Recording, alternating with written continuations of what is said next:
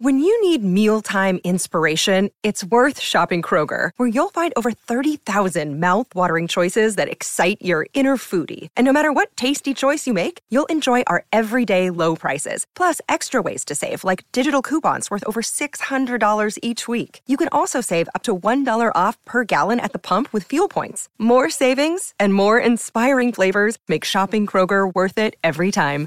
Kroger, fresh for everyone. Fuel restrictions apply.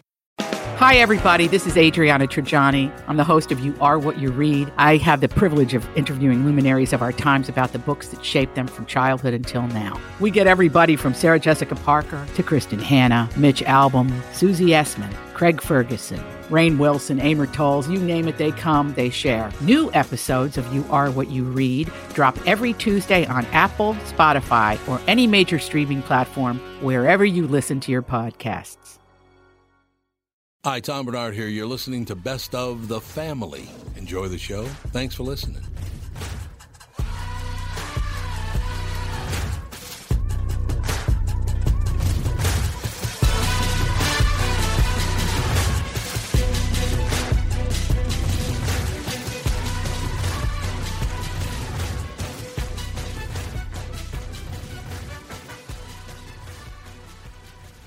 Michael Bryant, Bradshaw and Bryant. What's the latest? Uh, we're just trying to represent people who've been injured through no fault of their own. We're trying to talk to them before they talk to an adjuster or before they take a settlement that isn't something they should get based upon their injuries. How many people are out there in different, not in the law business, that love to run around scaring people before you even get to them? Well, adjusters will want to settle cases and Right. they want to close files. So, based upon that, they do what they have to. Um, I think there's a lot of circumstances where they probably act as attorneys where they're not attorneys and they try to explain people's rights or they give them a certain view that if they look at it, and what I always say is this if the adjuster really truly thinks the offer they made makes sense, they'd have them come see us, you know? And that's exactly my question is you have to understand who has the best, your best interest in mind, correct? Well, you want to know what your rights are. You know, whether Yep, or not you yep. decide you're going to hire us or not, that's a choice. It's a free consultation, and you want to understand what your all your rights are and what coverages you have. And plus the fact I hang out with you, so you got to be a good guy if I'm hanging out with you. Eh, maybe. okay. Ladies and gentlemen, Michael Bryant, Bradshaw, and Bryant. Back in the saddle again. We're back in the saddle again. Okay, Gene Autry, what's that all about? Well, after our normal break, Coon Rapids Nissan and Walzer Nissan are back on the air with 10 months of terrible commercials. Ever think of hiring a copywriter? Pat's pretty good. Hey, we're selling cars, not carpets. Anyways, too expensive. Check out our new press release. This just in, Burnsville Nissan and Coon Rapids Nissan have started out 2022 as the number one and number two dealers in the state of Minnesota. Jason Leckler has been quoted as saying, This is the year I bump off Dan Resch. He studied animal husbandry for crying out loud. Dan replied with, Blow it, J-Lo. What do you think? Mm, maybe you should hire a copywriter. Cool that they're leading the sales race, though. That's good. Yeah, it's actually more than good because they were so dominant last year. We've earned more than our fair share of new Nissans. We have 40 Altimas available for March and 120 Rogues. Check out the huge selection of Nissans at Burnsville Nissan and Coon Rapids Nissan. Hey folks, Brian Zepp here. Spring is gearing up, and if you're like me, you've already got the itch to hit the road. Make sure you and your motorcycle are ready with Dennis Kirk. Whatever you ride Harley, Indian, Metric Cruiser, or Sport Bike you'll find what you need at DennisKirk.com. They've got 160,000 parts and accessories in stock, clothing and helmets too. Order before 8 p.m. and they ship the same day. Plus, shipping is free for orders over 89 bucks. Get in gear and head to DennisKirk.com. Take it from Zepp. They ship today.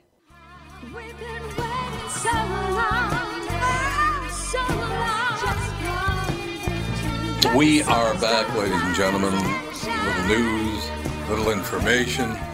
You know what I'm saying. I was just looking at the news. There's not a whole lot of news you want to report. Everybody is still in the. There's some actually there's some positive things going on in the world for a change, I guess. That's what I understand anyway. I have But- some good news. We have Gelfand on the phone. Oh, that's that's about as good as news gets right there. And I've got great news. Uh oh, what is it? Well, good news in my family uh, because we're sort of affected by this, and that is that Robert Durst has finally been found guilty of murder. And what a what a sentence! He'll be sentenced to uh, prison for the rest of his life. Of course, he's 78. was So gonna unless he pulls a Sid Hartman, it's not going to be that many years. How about spending 22 years in prison if the years from 78 to 100? yeah. That'd be yeah. a thrill. And the guy, and you know, of course, it's hard to say what sort of shape he's in, but naturally at the trial, he was in a wheelchair. I mean, that's a must, right? Mm-hmm. oh, they're God, all in absolutely. wheelchairs. Oh, yeah. And they're all going blind. Yeah, You know, they got true. the shawl over their lap. Most and you know he's saying he's saying I I I didn't quite understand the, question. You Yeah. know, that kind of thing, right? He understood. he understood it just like the way he understood, you know, when he was chopping his wife into little pieces. Is that what he did? So- he chopped her up, too? I didn't know he chopped her up. Well, uh, one of his victims he he chopped up and and then just you know put the pieces in garbage bags, and uh, they found the pieces, but he still was found uh, not guilty. So uh, this guy's had some. Let's just say he's had some juries that greatly respected him. Yes. the idea. uh, Yes. I, would- do you think there was any money involved in any of that? No, no, I, I can't imagine. No. So so now of course he's you know he's been he's been convicted of killing uh, his wife Susan Berman. Now, as as you may recall, uh, Susan Berman was married to my third cousin, Mr. Margulies. That's right. That's right. Mr. Mister. Mr. Margulies. Mr. Margulies' dad, Jay, he was my, I guess you'd say, he was my third cousin once removed.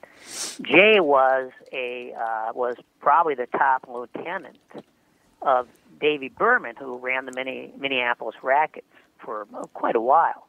And then and then Davy went out to Vegas, and of course uh, uh, my my cousin uh, Jay Margulies went with him. The family did, and uh, the family wasn't mixed up in this. Just Jay. I want to say that. I want to make that clear Sure. Sure. um, because uh, because Mister Mister has been dead for a long time, but his sister, his sister uh, is is my age, and and we're good friends. So I do have a connection to the family, and I know she's been following this very carefully. But um, but Susie, Susie was married to Mister for I think maybe a couple years. Oh. The marriage didn't last long because uh, he was a heroin addict, and uh, in theory, at least, he died eventually of a not that not that far away from when they were married. Died of a supposedly an overdose of heroin, but you know, I think you have to wonder uh, maybe if he had a little help with that overdose. You think? Just a possibility? Well, when you just look at the the people we're dealing with, I, I kind of think so. Now, now Jay, uh, Mister, I didn't know very well, although I did spend quite a bit of time with Mister. Uh, I was in Las Vegas when I was, oh gosh, I must have been 21, and um, I uh, so I went to visit uh, the family, and I when I say family, I, you know, you can take it either way, but um, but Jay. I had a long talk with Jay, and then Mister uh, Mister was he was a few years younger than me, not that much younger, but he was like 16 at the time, and he gave me a tour of Las Vegas, including all the worst places you could find. So this kid knew too much too early. There was no no doubt about that, and uh, you know it's just not not a great situation. And then of course Susan wrote a book. I actually, have I have the book uh, right here next to me. It's called Easy Street. It was basically sort of a uh, you know my father the mobster story. Right. Right. So um, a lot of stories I could tell about about Jay and the family, but um, I had a very memorable conversation with Jay. I was 23 or 24 years old, and uh, I, w- I was working for the Minneapolis Tribune. And I'm I'm working late, and uh, my assistant city editor, uh, Jimmy Parsons, good old boy from Tennessee, comes up to me and he says. Uh, Boy, I, I got a little uh, obit for you to write, and I don't think it's going to be easy. And I said, Why? He said, Well, this guy just died, and uh, his, his name was Jack Apple. And, Jack uh, Apple. Okay. Yeah, and apparently he was a mobster. I said, Yeah, mm, yeah, he was. Yeah, I knew about Jack Apple. Jack Apple was uh, was a hitman for the mob, and uh, I kind of suspected that uh, since he was based here and eventually went to Vegas, he probably probably knew Jay. So I called Jay up in in Las Vegas. Jay uh, Jay had fairly recently been firebombed by the mafia. so Jay wasn't, you know, he he wasn't. Uh, let's let's just say that uh, his mind wandered a little bit because that's a kind of a life changing event when you're firebombed by the mafia. Yeah, I could see that. Yep. yep. Jay thought one day he had the idea. He was running a gift shop. You know, they had set him up with this gift shop in, in a casino, and and Jay had the idea one day that you know he could probably provide for his family a little better if uh, if mafioso guys weren't coming in every ten minutes and taking money out of the till. So Jay decided to open up a second gift shop downtown, and uh, the firebomb was the response to that. So anyway, I called up Jay. A lot of digressions in this story because there's so many tributaries. It's like a you know Sure. a huge river. Sure. You keep you keep running into these tributaries, and you have to respect them. But so I called up I called up Jay and I said, Jay, uh, it's Mike. You know, Mike Gelfand. How you doing? And we kind of you know reminisced about old times. And I said, well, I'm writing a story uh, trying to put together a little obit on uh, on Jack Apple. Uh, did you kn- did you know Jack? He said, "Well, did I know him? He was one of my closest friends. Of course, I knew him." So he gave me a little information, and uh, apparently, I may have been too conversational because it seemed like he kind of forgot that I was writing a story. At least in retrospect. At any rate, uh, so I said, "Well, you know, what what was your impression of him?" And he said, "Listen, I got to tell you something. Jack Apple." Was was a great guy. He was a if if if you were a friend of Jack Apple, he gave you the shirt off his back. I said, oh okay. So what if you were his enemy? And he paused briefly and he said, he'd kill you. well, shirt off your back, kill you. So you know, naturally, I went with that, right? Mm-hmm. Oh, And, uh, oh, that's a mistake. Yeah, and Jay was not happy about that. No, Again, he, no. yeah, he just didn't realize that I was calling as a journalist, not so much as a cousin who hadn't talked to him in 15 years. God, what a story that is. That's a great story, Mike. Yeah, it's uh, quite a family. We just had a guy on Gio- uh, Giovanni uh, Rocco is his name. He did undercover uh, the Cavalcante family, the most notorious. Uh, they were basically the, the real Sopranos. That's the name of his book is the Real Sopranos. The Cavalcante family. He went undercover for years and years, and he was a nice, nice Italian boy from Bayonne, New Jersey.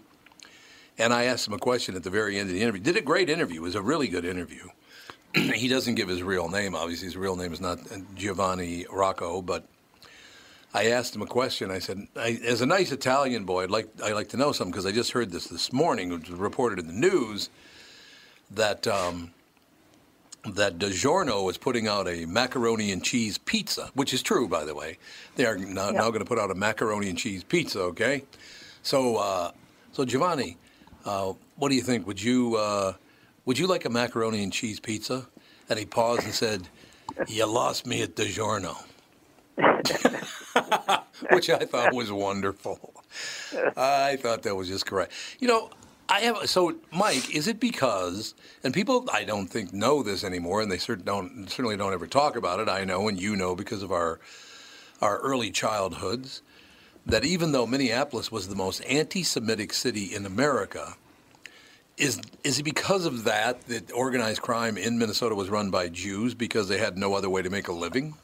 Oh, absolutely. Just Yeah. just like just like the Italians uh, before the Jews and you know the Irish. It's uh, yeah, that's uh, discrimination and hatred. Obviously, force people into professions that may not have been their first choice, but you, you got to make a living. My my a lot of my cousins. uh, Well, I shouldn't say a lot, but it, but more than one were bookmakers and you know because that was one of the Right. things that they they could do. I, I remember visiting another cousin. This wasn't Jay, but I remember visiting another cousin, um, and it was kind of a rare thing because we didn't really have much contact with our cousins.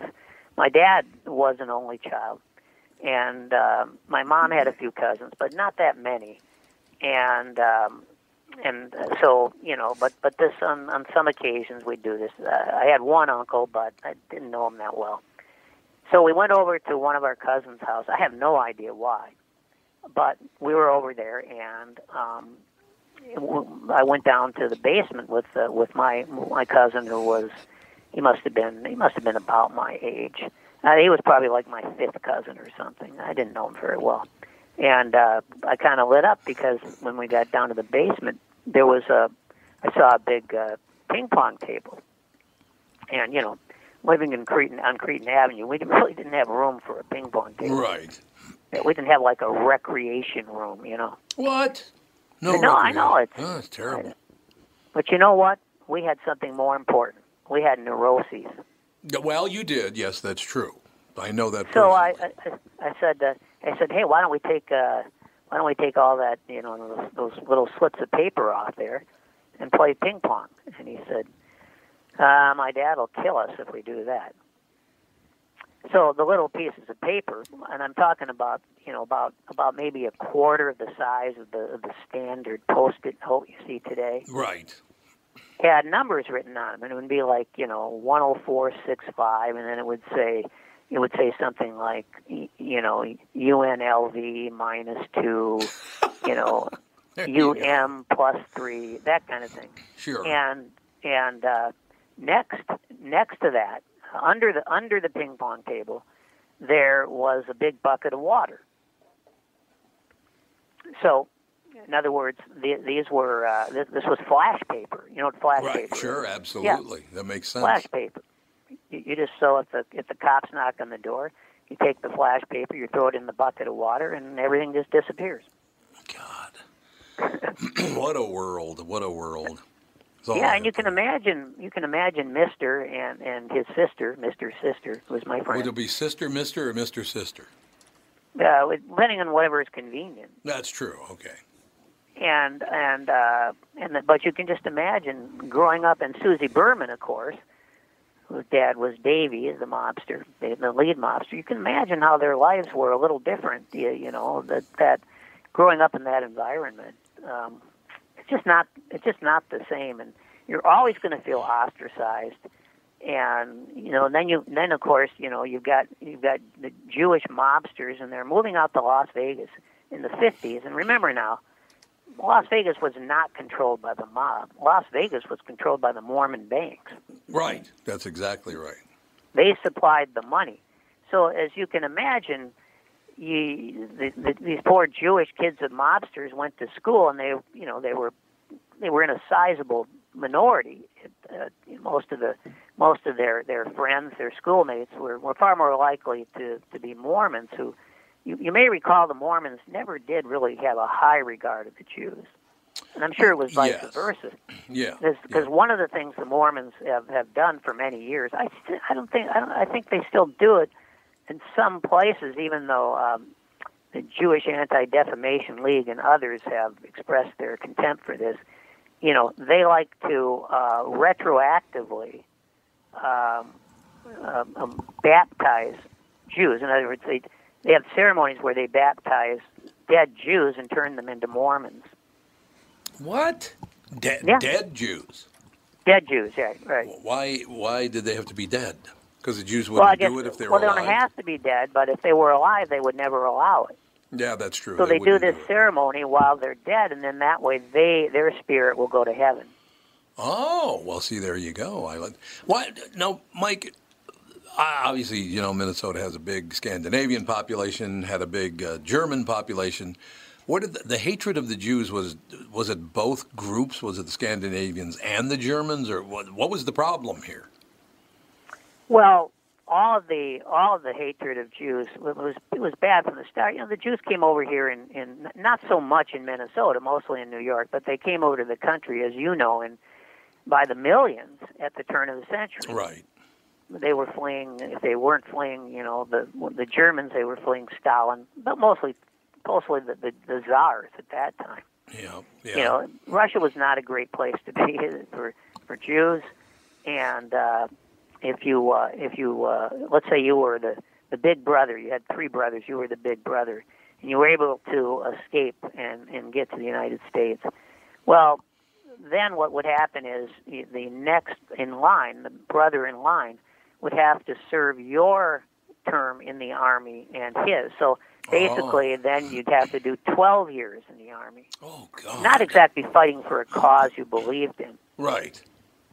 but um, also, also of course, you know now you get you get into the 20s and the 30s, and and now Hitler's uh, making some moves, and now you have what people like uh, Henry Ford and Charles Lindbergh would call the Jew problem. It wasn't the Hitler problem; it was the Jew problem. Yeah, Lindbergh was not exactly a, a favorite of uh, of the Jews. There's no question. Well, he was a Nazi sympathizer. Was he literally a Nazi? But so, who else? Wasn't Joe Kennedy side shoulder to shoulder with him? Well, if, if there was enough money in it, yeah. There's enough money to be. Well, that's exactly right, isn't it? and and so the the uh, you know so so and then you had Henry Ford, who of course uh, bought the Dearborn newspaper so that he could solely for the purpose of publishing the uh, you know the the the lying conspiracy theory, the you know the the story of the the elders, and it was just all it was all kind of like the conspiracy theories we're hearing today about the government implanting chips in people, you know, when they're getting the Right, vaccine. right, it was the sure. same kind of thing. It was just wild conspiracy theories, and, and everything was the fault of the Jews, and that kind of thing sort of captured the feeling of a lot of people, which was that not that not that Hitler was a threat to democracy and would eventually would would want to you know enslave us as well as everybody right. in Europe. It was that that if they could just get rid of the Jews or just let the Jews go, let them be exterminated, then you know Hitler would would take a pass on us. So is this all about Cack and Jesus? Is that was that the whole problem? Is that the Jews killed Jesus, and that's what they were so pissed off about? You know, I have a feeling that just just from the reading I've done and things my parents had told me that it was it was really less about religion, more about culture. What was the problem with culture, though? That that, that this part I don't understand. Well, remember the remember the Nazis uh, marching down the streets in Virginia, you know, and uh, you know these were the the very good people, of course, um, and and and chanting "Jews will not replace us," which was one of Hitler's slogans, uh, because you know he wanted to make people afraid that Right, because the Jews right. were industrious, they were even worse. They were known as being smart, and I can tell you personally, some are and some aren't. Well, But, yeah, um, I mean, uh, from my experience, you know. Yeah. So, and and after all, you know, we've assimilated now, so that we have almost as many stupid people as smart. Yeah, It's what happens. Yeah, yeah, it does. You're absolutely right. There's no it's question. part of the melting pot. You know, one of the things that melts is your intellect. Well, look So- what's going on right now. The United States is now in 24th place in reading and math. Did you know that? 24th Well, yeah, place in the world. It's been, it's been, and of course, you know, we don't really know how bad it could be because these are pre-pandemic figures. That's true. Yeah, that's very true. So, I, it's safe to say it that I think that it's probably gotten worse. God, can you even believe that? Why did we give up on educating? Actually, educating and and and being learned are two. See, being educated and being smart are two different things, and people don't realize. They think that if you're smart, you're educated. Well, that's not necessarily true. And if No. you're educated, it also, also doesn't mean that you're smart. But people think that's the same thing. That education and intelligence is the same thing, and it's flat out not even close. Well, let's face it, you and I are uh, poster boys for that. Mm, that's true. I suppose, Well, we, yes, we're we not are. educated. Well, not educated. That is true. Well, no, you're right about that. That's very, very. There's not a lot of education there, and we seem to have gotten by somehow, which is kind of nice. I just, uh, you know, I don't know. You know, uh, there was a there was a uh, thing last uh, that appeared this morning in the Star Tribune, getting back to the old neighborhood, because where I grew up, and again, I talk about this one once in a while, Catholics, Jews, and. Uh, and uh, black people. That's who lived in North Minneapolis. Now, of course, they show a, a scene this morning, the corner of Broadway and Lyndale. Excuse me, yeah, Broadway and Lyndale. The hmm. Merwin Liquor Store, and then of course there's a, a Winter Gas right across the street. There was a, Right. a guy had opened fire with an automatic weapon, a machine gun, just driving by in an SUV, opened fire with a machine gun on just willy nilly people out there, right? Yeah. And it just struck Yeah. home because I spent so much time in that corner. Because when it was Merwin Drug, my mother was a waitress there at the fountain, and hmm. I spent I cannot tell you how much time I spent on that street corner. And now it's a scene of one of the most uh, hideous murders of all time. Yeah. I, I just I hate looking back at it that way, Mike. I do. I hate it. Yeah, it's it's uh, it's scary. Uh, just you, you just kind of cringe before you go online and see what happened overnight while you were trying, trying Yeah, desperately to sleep and probably failing. No, that's Yeah. exactly it. That's exactly right. I, I just, you know, I, I have those wonderful memories, and it basically it was from Lyndale to, uh, excuse me, from the river to Lyndale was pretty much your Catholic neighborhood, and then Lyndale Mm-hmm. over to Penn was a black neighborhood, and then Penn west of there was a Jewish neighborhood, and Yeah, everybody my- came my, and went. uh, it was wonderful.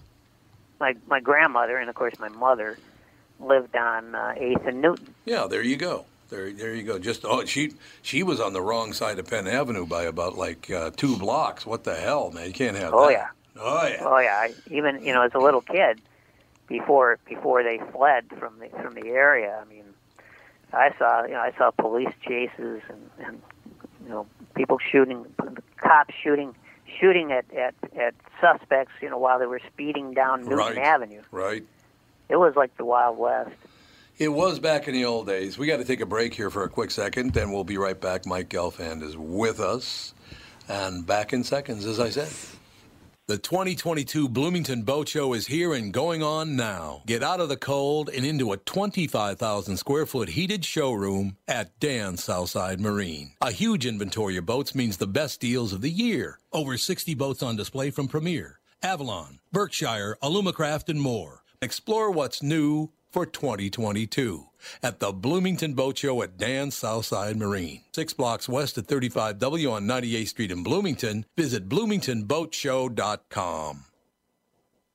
Tom Barnard talking with Brad Huckle and Michael Bilski of North American Banking Company. We've talked a few times over the years about how North American Banking Company has helped local businesses when they're ready for expansion. We love talking about the success of our customers. One example is Suburban Manufacturing in Monticello. They create innovative products that produce clean, dry air that is needed during the manufacturing process. We recently helped them expand their business. Moving into a new building gave them the space they needed to add new equipment and production lines. We were able to step in quickly and provide the financing they needed when they needed it. When we help businesses like Suburban Manufacturing with their expansion, it's beneficial for our customers, but their growth also creates new jobs in our community. So they make stuff that produces clean, dry air for manufacturing after working with Bill Bilski.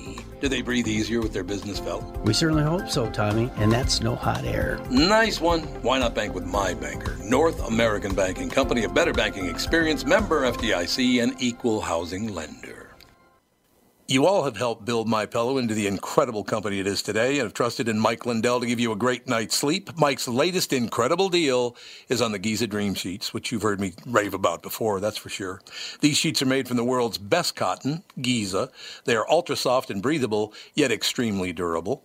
Right now, the Giza Dream Sheets at its lowest price ever. These sheets are 60% off, coming in as low as $39.99 with promo code TOM. We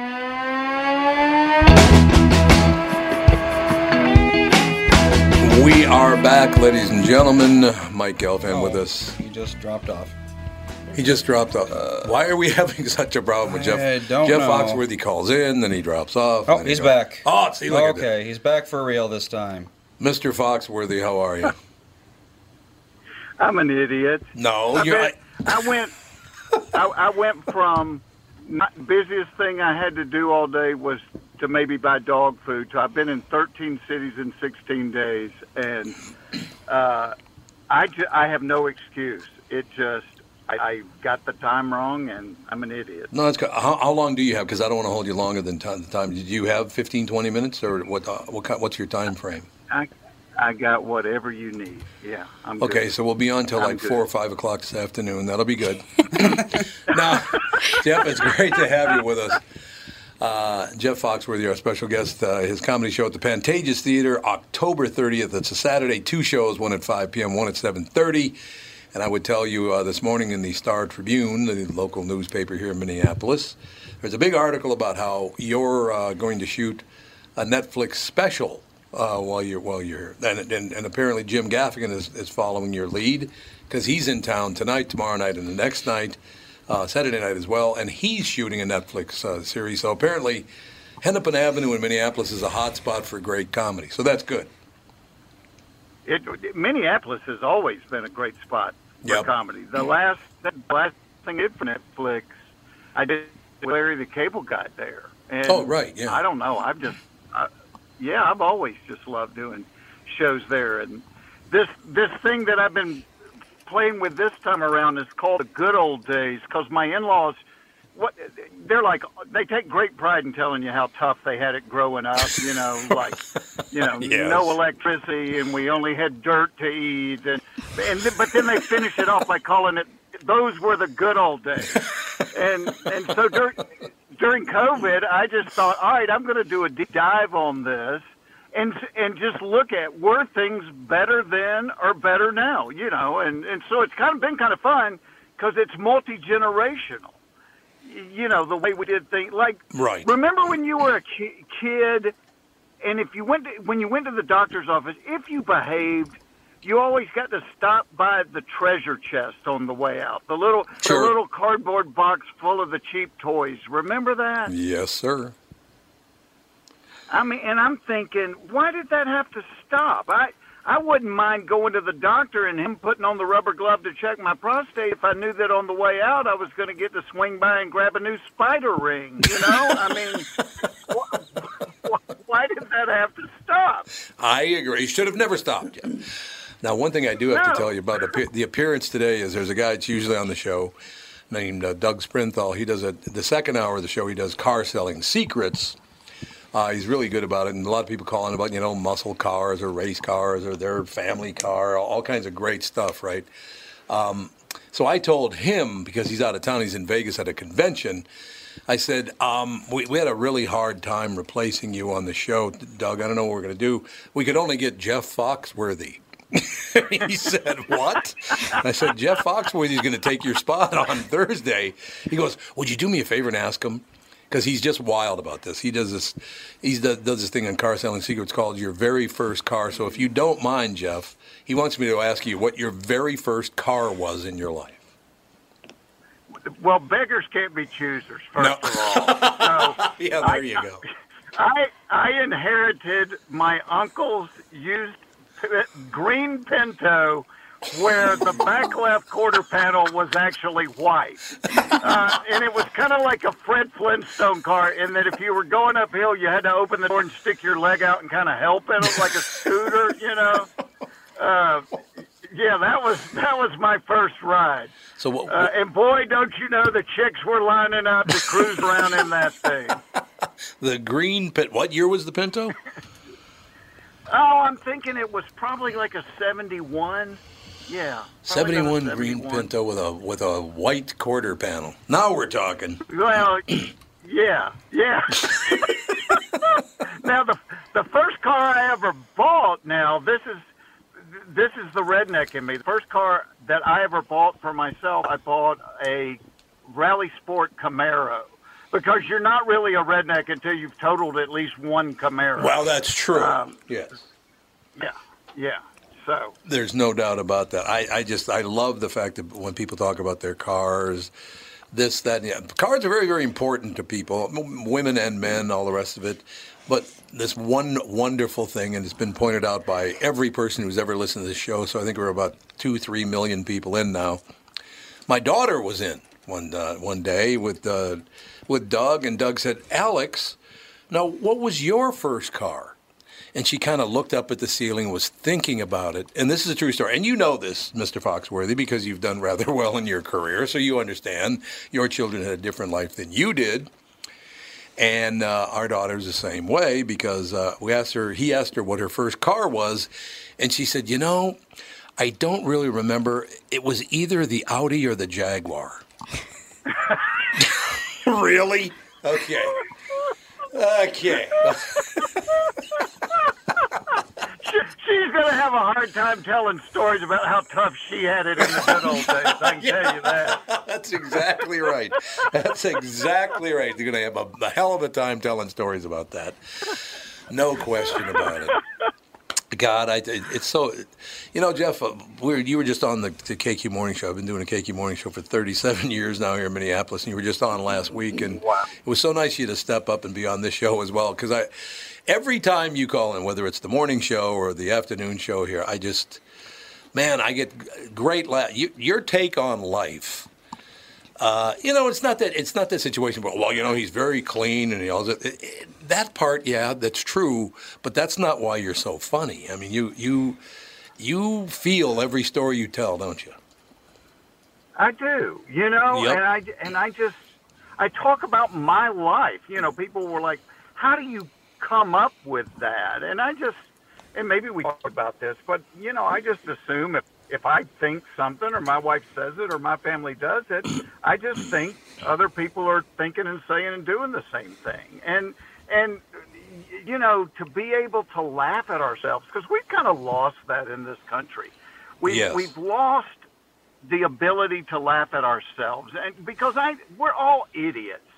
Well, none of us have got this figured out, you know? And so I- just admit it. I'm like, "Hey, I'm an idiot. I don't know, but but it sure does make life easier and you just learn to to, to to laugh at things. And I think as human beings we need it. You know, that's one thing during this pandemic we haven't had live comedy.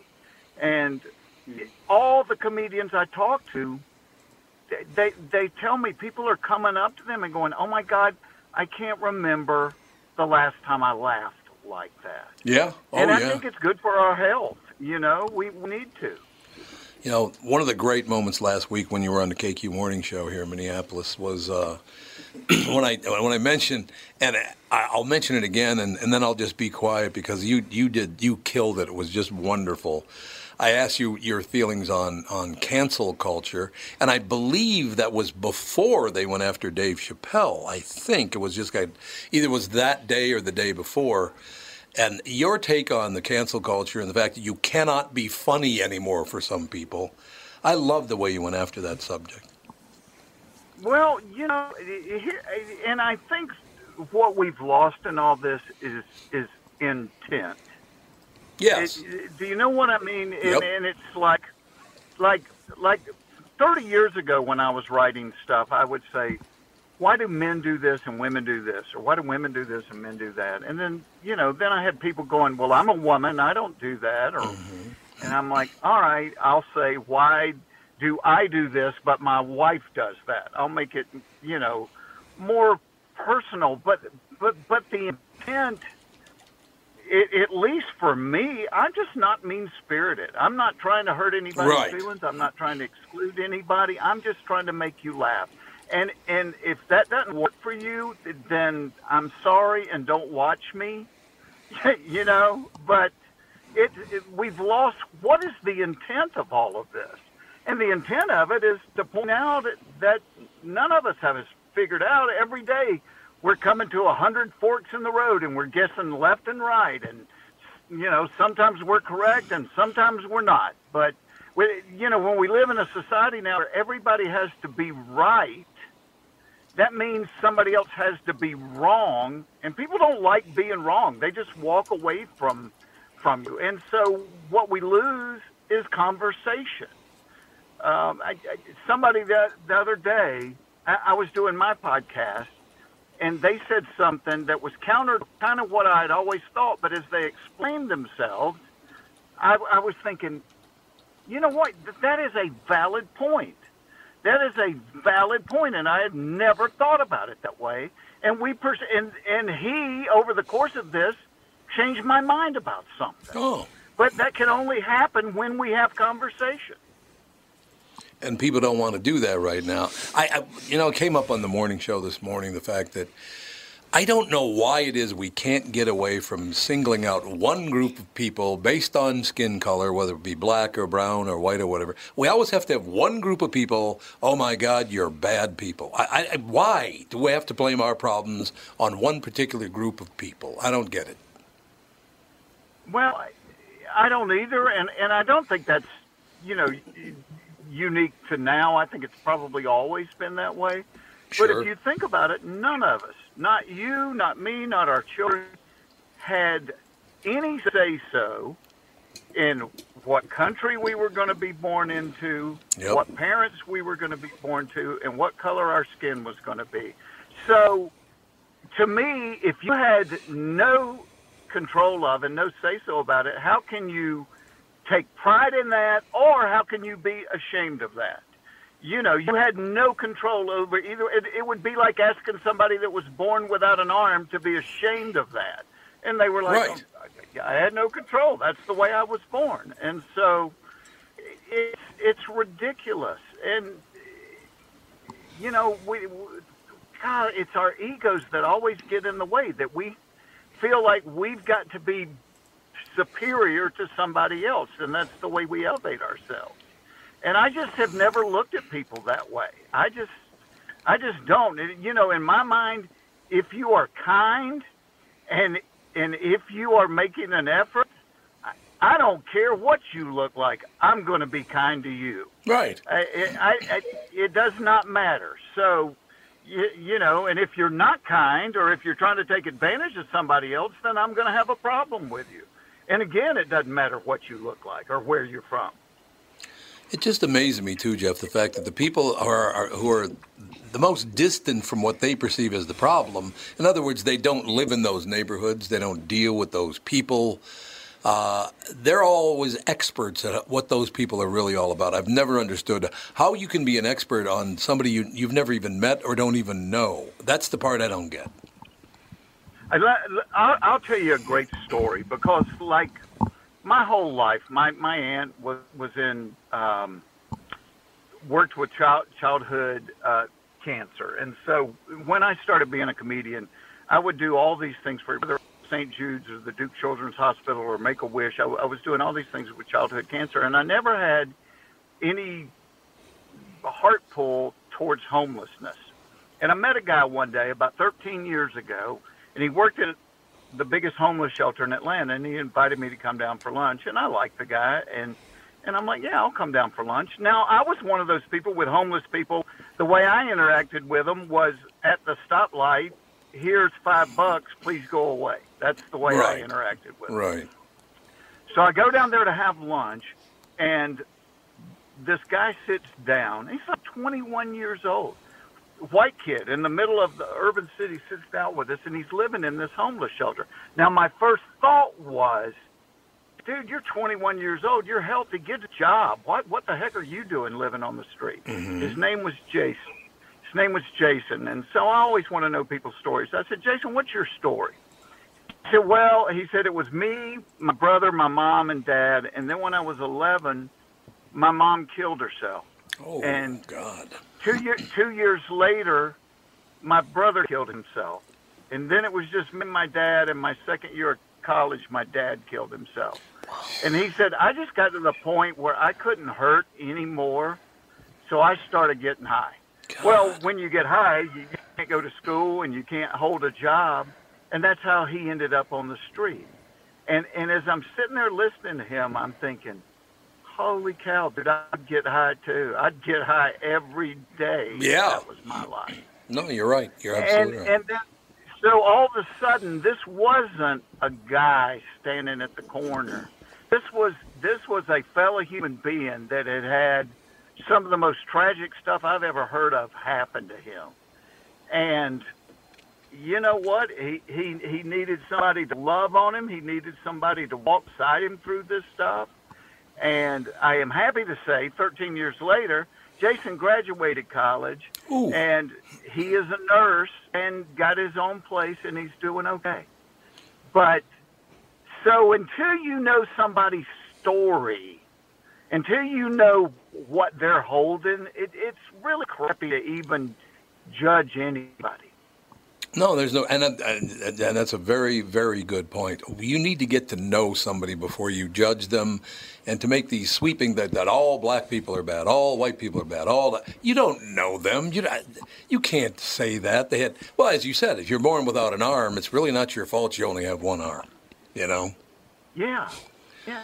And so, you know, my my default is, I I try to be kind to people and have grace with people, because I don't know their story. Mhm. And then as you get to know them, y- y- you know, then you adjust. But yeah, I and and I don't know what's so hard about that. And and and and, and from sitting there having lunch with that guy, I ended up working well, COVID, we had to stop. But for 12 years in a row, we'd get up at 5 o'clock on Tuesday mornings and go down there and lead a men's group Mm. in this homeless shelter. So, so for thousands of mornings, I've been down there because I went, crap, there's some guys that just got kicked in the gut that, that need somebody to, you know, kind of walk them through this stuff. And, you know, I don't, people don't know that about me. I don't do it so people will applaud me. There was just, that was a place I could step in. And, you know, if we would all just do that to each other, you don't have to change the world. Just, just make your little corner of it a little better. That's all you got to do. And if everybody made their corner better, the world would be a better place. Yeah, there's no doubt about that. There's no Jeff. Why do you think it is? Um, you know, in, in my situation, people go, "Why? why how did you ever get into business? Why did you do this? Why did you do that?" How did you end up being such a great storyteller? I mean, you are a terrific storyteller. Was it in your family? Is it something? I tell you, the reason that I got into telling jokes and doing all that stuff, my father and I never got along, and the only time he was ever happy with me was when I was making him laugh, and that's a fact. Was there something like that in your life as well?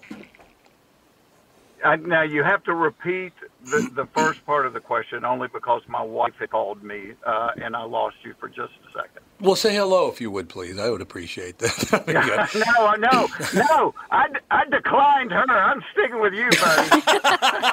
oh, the, I'm going to be popular now. There's no doubt. No, I was just talking about you're a great storyteller. You, you're very, very good at telling stories. You're a very funny guy. But the story, the storytelling part of the reason you are so funny, where did that come from? Do you think? I, you know, I don't. I'm not sure where it where it came from. You know, it was. Uh, it was funny. Like early in my career, I kind of found my audience with with country music fans. And right, yeah. and country country music is the only form of music that's had comedians associated with it. Like you don't have rock and roll comics, you don't have No, that's true. jazz comics. But and, and I think the reason that is is because if you think of every country song is a story. It's you know like Yep. I love rock and roll. I love the song Layla. I have no idea what it's about.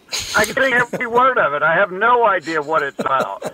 But it, you know, I was I, I had a lot of ner- I had nature in that I think I was probably born funny, but both sides of my family, they would sit around and tell stories, and they were there were a lot of people on both sides that were funny. Mm-hmm. That's kind of the way they would pass the evening is sitting there talking and you know telling these funny stories. So I'm sure I Oh, We lose him. Oh, he's still on, but looks like the connection might be uh, not so great. Oh, that's too bad.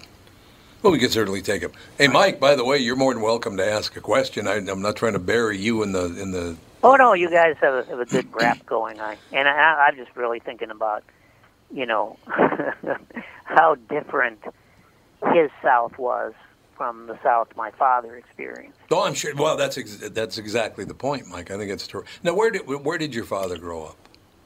Tulsa, Oklahoma. That's right, Tulsa. That's where you go. But you know, I mean, he didn't grow up with around people who were telling full stories every day. He grew up around people who were trying to survive the, the bigotry and hatred that surrounded them every day. Yeah, yeah. No, it's absolutely. It's absolutely. a little different, and of course, my father, you know, he he was he was uh, older than Jeff's father, and my father grew up during two things that kind of changed history and, and the people who lived in the area, and that was the Dust Bowl and the Depression. Right. no, absolutely. So, true. and of course, you know, getting beat up every day by the sons of Nazis didn't didn't really make him any more uh, amenable to uh, humorous jokes. Uh, it's, so it's just you know everybody has a different perspective. His was not, um, and and also I should point out, my dad was not a funny man. Oh, wasn't you know, he really? my dad, he had no sense of humor. Oh well. well. I that's why I've always said that that you know that sense of humor uh, and and a full head of hair skip generations. oh God. Is Jeff back? Yep. Jeff is back. My dad had a full head of hair and, and no sense of humor, you know. And I and I think I would probably trade the the. Uh, I'd probably trade for that. I'd say, okay, you can have my sense of humor. Now give me a full head of hair. Give me the full head. Jeff Foxworthy. This is Mike Gelfand. Mike and I have been working together for 35 years, off and on. Known him forever. Brilliant writer. Very, very funny man. Mike, Jeff, Jeff, Mike. I, I- we only got a couple minutes left here because I don't want to hold Mr. Foxworthy all day. And so nice of you to call in the first place. But I, I just want to hear a little exchange between the two of you because that's got to be brilliant. Cross culture. And, and- And Mike, and Mike, you have you have no control over whether you were born, you know, with the genes to have a head of hair or not. And I'm really trying to not, because I don't either. But I'm I am glad I still have hair. It's turning gray, but I am glad I still have it. Well, my grandpa and my dad both have hair. I do not. So that's true. You never know how it's going to turn out. It's just a random injustice. Yeah, yeah. Just the universe mocking us is all it is. There's no vaccine you can take. No. no. And believe me, I tried. No. That's just random injustice. We'll, we'll put it up to that. You know when I found out I was balding was when I started covering uh, a, uh professional basketball team. Oh, they look down on you, yes. Yeah. Oh, exactly. yeah, that makes sense. Yeah, that makes total sense. They would notice the bald spot before anybody else did. Yeah, I, I had no idea, but they were, of course, given given the fact that my writing offended them, they were very quick to point that out. Now you got to tell Mr. Foxworthy. My, I, I, you just told it last week, Mike, but I got to, I got to push you on it again. Mr. Gelfand, one of the first times we ever appeared on the air together, Jeff, uh, came up. He, he kind of, I looked in Studio B, Jeff, and there was Mike, and he had his face in his hands. You know, his head's down, his face is in his hands, and he's kind of breathing heavy. And I thought, man, what's, it's some kind of depression. What's going on in there? So on the air, I said, well, is Jeff still with us? Yep. Oh, I heard that little blip. Um, Although, are you there, Jeff? I think he might have dropped out again. I think the signal where he is, he's in his car right now, it looks Uh-oh. like. Aha, there we go. Back once more. I'm here. You're having a ball today, Jeff. Anyway, so Mr. Gelfand, very quickly, uh, Mr. Gel, I want him to tell you the story about I'm looking at him. We're on the air together. I look at Studio B. He's got his face in his hands. He's he's kind of looking really really sad. And on the air, in front of hundreds and hundreds of thousands of people, I said, "Mike, what's wrong?" And now, Mr. Gelfand, if you tell Mr. Foxworthy what was wrong, I appreciate it. God, I, I don't know. I had so many neuroses at the time, but I think it was a combination of, uh, of having uh, basic depression and having to get up like at 4:30 in the morning, which is my bedtime. That'll do it. No question. But it had something to do with, if I remember correctly, it had something to do with uh, your marriage, if I remember correctly. Oh yeah, well, right. that, that we were having some rare problems with the marriage, and and it had occurred to me at the time that. Uh, you know, I, I, it was one of those epiphanies when I realized that the only thing my wife and I had in common was that we both hated me.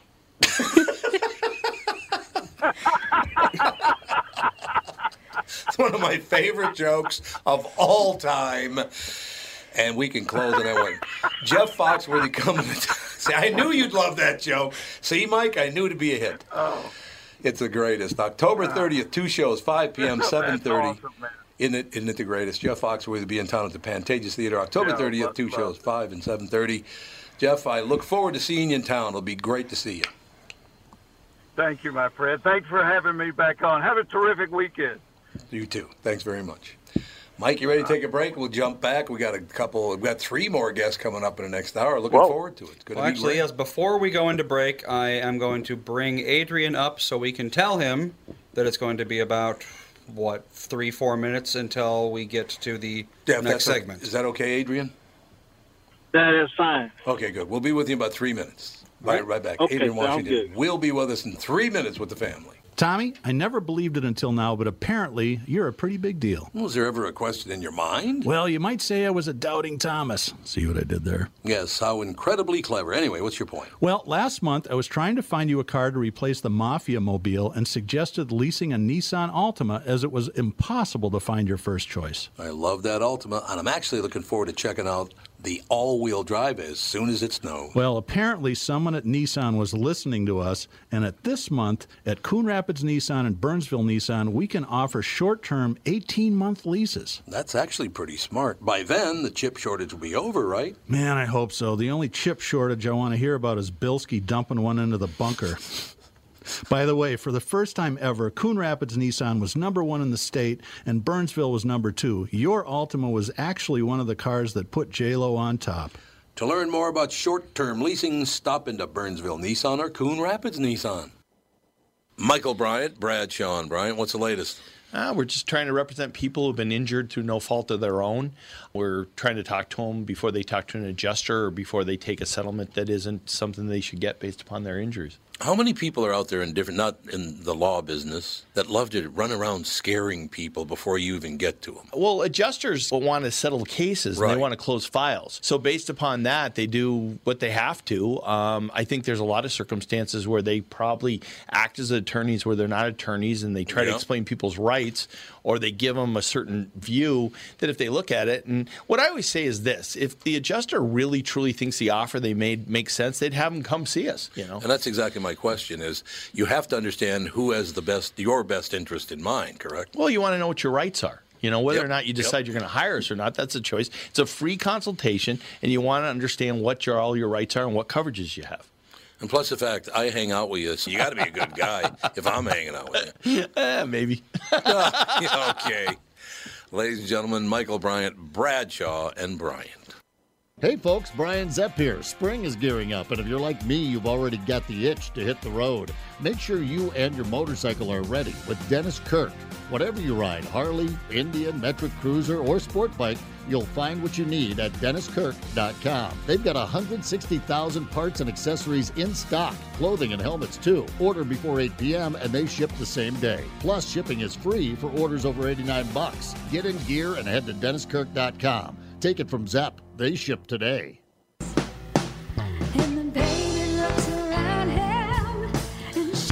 Jim, Jimmy Francis. We got Melissa, we got Andy, we got Mike Gelfand, and we got Adrian Washington. Adrian, how are you, sir?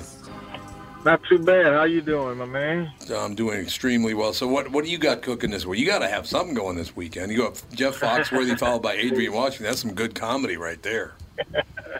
I got. Uh, I'm in Annandale this weekend with uh, Elise Cole and uh, Pierre Douglas. We're at Billy D's um, Saturday night at 8:30, and then next week, Friday and Saturday. So that's October 22nd and 23rd. I have the great Tony Williams or Tony Woods coming, the guy who actually taught Chappelle how to do comedy the right way. God, is that Adrian? You brought it up. I got to ask you, what is wrong with this world? You going after Dave Chappelle? Uh, These people got to be crazy. Uh, boredom, obsession. Yeah. Uh, you know, I I seen something the other day, and it said uh, it's a, a one-sided beef is an obsession. You know what I mean? Like it's it's the crazy part about it is what's he doing that he's never done before. No, that's exactly it. And by the way, he's a comedian, so what? We can't be funny anymore? Is that the problem? Right? it's kind of suck, man, when we gotta uh, when you gotta go to a con- Oh, we lost them because they're worried about what people think. Yeah, and I don't as somebody who, who knows him personally, man, like even if you watch it, I don't know if you've seen it yet, but if you watch it, there's no ill intent, there's no malice, there's no, nothing. No, there's nothing like that. And Adrian, I brought up the point where I grew up over North Minneapolis. If somebody was nice to you, it means they either wanted something or they didn't like you. That's just a fact. They were just being nice to you to get you away from this. Yeah, good to see you. Hey, uh, okay, go away there. here's that twenty bucks. I know I'll never see you again. That's exactly what I'm talking about. Yeah, unless people were ripping you, making fun of you, calling you names, all the rest of it, it just that was Man, I, you know what? That's how you knew that was a friend. I, Yes. I tell my kids now. I said, you guys would have never made as fragile as you are. You'd have never made it off my bus stop. No, oh God, no. Oh, not a chance. To sit in the back of the bus when I was a kid, you really had to know how to hold your own. No, and it good. made like it, it, and it was great because that's the stuff that gets you through life now. I agree with that. You know, hey, look, if you That's can't the laugh, stuff that I- gets you through. I'm not saying anybody deserves to be bullied, but it's like you got to have an experience to know how to deal with it, right? Mm-hmm. No, I agree with that. If if, if everything is if if everything in your life is great, man, I, it's gonna suck when when you think you have a problem. Adrian, I tell a story about a friend of mine in high school. I haven't seen him since high school, unfortunately, but his name was Ralph. I don't need to use his last name, but his name is Ralph. He's about a six foot three, six foot four black man in America today. Went to high school with him at North High School. And he came up to me Uh-huh. one day, Adrian, he goes like this. He goes, Hey, Tommy. I said, Yeah, Ralph. He goes, Man, Tommy, you're funny, but don't ever make fun of me. like, you got it, pal. Yeah, he, he wanted to make sure that I, that I was never oh. going to make fun of him because he was a little touchy about that. You know what I mean? Did we? Hold up, I had a malfunction. Oh, you did? Was it the phone or Hello? you? Hello, who is it? Hello? Hold on a second. I'm still there. I can hear you, but my Bluetooth disconnected. Yeah, that, it does that. Yeah, it'll happen once in a while. That's all right. It was it Sorry, was a I missed great story. story It's too, it's too Hold on do you- here, Tommy. Okay, we're gonna hold. Come on. Okay, I'm waiting. We got we, we can wait it out. We Not can hear you. You can hear me? Yeah. Yeah, we can hear you just fine. Hello? Good. Let me try that. God, Jimmy, that's what we need is Jimmy doing this now. Yeah, here's what I like so much. Everybody is dependent as hell on their phone. They can't get away from their phone, and these damn things don't work worth crap. Yeah. It's terrible. They're, they're too complex for their own good. Yeah, they are. Believe You're me, I would absolutely know. I've been spending the last several months programming for Android, and it's yeah, it's very. It tries to do everything when it shouldn't. Like, I hear you. Well, I mean, like literally, it tries to replace every other piece of technology ever created. Oh, this which one is like you know, those it started as a phone, and now it's supposed it's this supercomputer that's also a gaming device, that's also a telephone, that's also a business laptop. Yeah. it's like you know, yeah. Did you hear what happened to your mom and me yesterday, right? I did not. Mom and I are going down. Well, I won't even say what street we're going down, but we're driving along on the way home from the podcast, and this woman's coming out of a, a parking lot. She's crossing the oncoming traffic in coming into our lane. I look over, and she's at a stop sign. Just blows right through the stop sign. She's looking down at her phone. She did not look up. Not once. Oh. Your mother literally had to slide sideways with the vehicle, otherwise she would have just crushed us. She never did look up. She never knew. She almost just Yep. rammed Sounds right about into us. right. She had no clue she was going to hit somebody because she never looked up. That's illegal, I think. I see that it? a lot. Oh, you see that a lot. Adrian? Everyone sees it a lot. It's everywhere. I see that a lot, man. It's Ugh. scary. How do you drive and not not look like not look around? I don't get it. I see. She never looked up. And Catherine, even when she laid on the horn, because she was honking the horn trying to warn the woman, woman never looked up even when the horn was honking. She didn't care. and then we looked over, of course, and we realized she was not only looking at her phone, but she had her little ear earbuds in, so she couldn't hear anything either. Oh my gosh. So you can't see and you can't hear, and you're driving a car. Shuffling That's- Spotify or something. yeah, probably. So, Adrian, we got you back. I'm glad to hear that. So, uh, yeah, I was just telling a very quick story about Ralph saying to me, he's a very big man. He said, Tommy, you're a funny guy, but don't you ever make fun of me. I will never forget that as long as I live. and I did obey, by the way. I bet you did. I did indeed. Adrian, are you going to be in Annandale? This is Jimmy Francis, Annandale, Minnesota. Yeah. So my brother owns the car dealership up there, Country Chev. I know this is the Walzer deal, but stop in there and kick some tires around, and then just tell him, nah, not going to do it. Fine. Six hours you. looking at cars. They got soda. They got a bunch of stuff up there. Have lunch. That'd be wonderful. I would. I'd love to be oh, there. Oh, that's a, that's hilarious. I would so, what's the name? Is it called Country Chef? Country Chev, Yeah. Oh, yeah. that's good. There you go. Probably the only one in Annandale. It's not very big. Yeah, that's right. Yeah, I got a room. I do a, I, I do a show every month at Billy D's. So I, I book other Mm. com- with my company, One Mic Entertainment. I book other comics, and we started doing it last year, and it's just been going really great. Uh, I've done a couple fundraisers there. Great people. I knew them from years ago when they used to be cooks at this other uh, restaurant bar in St. Cloud. And one of my friends who was bartending for him was just like, "Man, I got a place for you that you can have like outside of St. Cloud because I do a monthly show at the red carpet in St. Cloud too. Mm, okay. I just brought uh, Sam Comroe from America's Got Talent. he did September with me for a weekend, and now I got Tony Woods coming.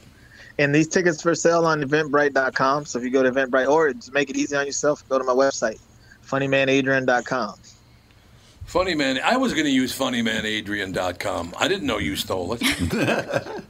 Well, that's why I stole it, Tom. So you couldn't use it. so I couldn't use You gotta get ahead of the game. Yeah, get a- get way ahead of the game. You got to be a little more savvy than that, Tom. No, no, you're absolutely right. So, so things going well. You, you, you got uh, your company's doing well. You're, you're appearing constantly. That's great to hear, Adrian. How, how, now, you, how long you been married? I've been. It'll be eight years in June. It'll be eight years. Now, I, you have a great marriage. You got a great family. All the rest of it. Do you spend a lot of time on the road? And how, how does that work when you spend a lot of time? You know, you're out on the road and you Uh, don't see your family. I tell everybody, like my wife, this she know what she signed up for, basically. Yeah, you know what I mean. right, like it's right. it's uh, it, it not like I started doing it two years ago, and I was just like, I'm gonna start being gone, you know. Um, and it's funny because my mom says that to me all the time. She's like, "Oh my gosh, you're always gone." She's like, "What's your poor wife gonna do?" I was like, "Well, she's gonna do what every wife does. She's gonna hold the house down till I get back." right, right. the the blessing for me is I don't have to be gone very long. You know, it's not like I'm gone two weeks or three weeks.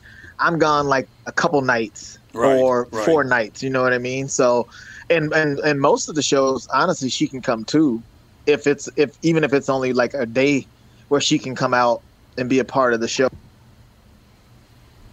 That does, it, yeah. Did we didn't lose him again? Did we? Another Bluetooth? Yeah, I think it might be. Okay, why don't we why don't we take the break here and come back and? Uh, Only nine minutes in. well, I know, but what are we going to do? Wait it out? I don't know. you know, we can't really wait it out. Why don't Odds are it's going to happen Let's again. just say what he was going to say. Let's Yeah, let's all just see what let's, Adrian was going to say. Yeah, let's let's do the break here, and we'll come back and do the last segment. Uh, it'll be a long, longer segment. Okay. All right, we'll be right back. Tom here for Shift Real Estate. Last year, about this time when we were making plans for Key West, I met the folks from Shift Real Estate. And when I heard the Shift story, it made sense to me. It made sense to my kids and it makes sense to pretty much everybody that's heard about them. Shift Real Estate saves home sellers thousands of dollars on real estate fees. How do they do it? Shift lists for a flat fee of $5,000. You work with a full-time salaried agent. They take professional photos and videos of your home, list it on the MLS and market your home online, all for a $5,000 flat fee. Call Shift Real Estate and tell them about your home. Tell them that you heard me talking about it, and they will tell you how you can save $10,000 or more when you list with Shift. It's the common sense way to sell your home. Visit shift2sell.com. That's shift, the number two, sell.com. Because life is expensive enough. And we are back with stretches picks. You know, Tom, uh, there's a lot of analysis that goes into these picks. Yeah. And uh, I highly recommend betting, of course. I always recommend betting. Yeah, absolutely. So, who's winning this thing? The Kitties, the Pack, the Bears, or the Purple? None of the above. Those are all the teams in the division. I know that. Well, who's your pick? I'm going with Sabre Plumbing, Heating, and Air Conditioning. What? It's not a football team. I know, but it's a hell of an HVAC company. They do the most thorough system tune-up in the industry. Sabre is one of the largest Bryant dealers in the state, which means you save. Yep, I'm going with Sabre, Sabre and Bryant, doing whatever it takes to keep you comfortable. It's also the smartest time to call and schedule your furnace tune up with Sabre. Get the most thorough tune up in the industry from the people who keep my home comfortable. Oh, uh, one more thing, Tom. What's that? Visit sabreheating.com. Tom here for Continuum Weight and Wellbeing. Continuum is here, it's new, and they're doing it differently. There are no meal replacements or foods you're required to purchase. There are no pills or surgeries. They specialize in customizing meal plans for you using all whole, nutritious foods. They don't just focus on weight loss, they are upfront with their pricing, and most importantly, Continuum is designed for long term success. Schedule a free consultation and find out more today. Go to their website, continuumweightwellbeing.com, or call or text them at 952 491 6527. That's Continuum, C O N T I N U U M, continuumweightwellbeing.com. I've learned so much from them, and I know you will too. Continuum Weight and Wellbeing, life beyond weight loss mode.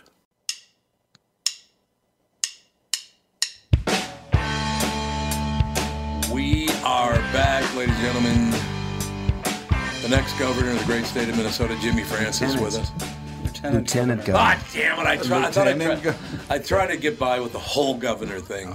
So you just don't want to be governor. Nobody like like Jit said yesterday. Nobody shoots number two. well, that's very, you know, very so true. let's just stick with that. And Has there ever been a vice presidential assassination? Never. I don't think there has. I Never. don't think so. No, I don't think so. That's been It's actually not something I've ever thought of before, but yeah. Yeah, Uh, that's been our saying for years that you know I want to be number two. That's why nobody knows who the hell we are. Mhm. Yeah. Maharajas. I've been here for five decades, guys, and I don't think anybody knows. Even your son's Everybody been knows like- where Maharaja He's is. never been there. High times, Maharajas. I mean, people never admit to it anyway. He's like not like a high time kind of guy though. That's yeah. True. But you know, we carry music, we carry everything. Posters, do, T-shirts. I cre- but we created fun for this country. Seriously, Pokemon Swords. cards. It's swords. Swords, Tom. yes, not swords, Yeah. but swords. But We got Tom, if LeBron ever- James. If you guys ever, yeah, I have LeBron James. Got Yeah. Everything in that store. If you ever walked in, it's like being 50 years of uh, Americana. Because I love America. I've been over there. I've been had a chance to collect this stuff, and just growing up. Wait a minute, you love America. You're not a white guy. What's wrong with you? And not only I love America, I even pay taxes. You do? I pay so much taxes, but everybody goes, you know, we're business people. I'm just saying I might get in trouble. But we're business people. That's why we have CPAs. That we have. That's why we have accountants. Yeah. So when people get upset at Trump, and I'm not Trump lover or anything, No, I don't get in politics. But he was a businessman. We want to pay the fair amount of taxes that we are forced to. You know, that's why CPAs Right. and accountants do it. So when you're surprised that somebody tried not to pay his taxes, you know, legally, why are you upset? That's why those loopholes are, right? But well, I mean, it, look at what they're doing now in, in Washington. I mean, my God, Nancy Pelosi buys how many shares of Tesla stock, and then all of a sudden we discover, well, you can't drive a gasoline-powered vehicle. Oh, is that why you bought all the Tesla stock? You know that guy's worth a quarter of a trillion dollars now. Wow. It's quite a bit of money. Elon Musk. Elon oh, Musk. Good for him. He's worth well, actually, it's two hundred and twenty-four billion dollars. It's not quite a quarter of a tr- trillion. I think we may have Adrian back. It's kind of hard to tell. I'm back. Okay, good. All right, we'll just we'll just kind of float in and out with this thing, Adrian. It, it works out. Mike Gelfand's there too, but I haven't heard him pipe up got yet. on my computer real quick. You got what? I got in the house and got on my computer. Okay, yeah, that'll oh, work that what you better. I yeah, think. that'll probably work better. But we have uh, some guests in studio. So Adrian just joined in the conversation, and Mr. Gelfand, obviously, you can jump in anytime you want because Ah, you know, I'm just in thrall. Ah, nice try. Here we go. Here we go. Now I'm just trying to talk Jimmy Francis into running for governor, but he won't do it.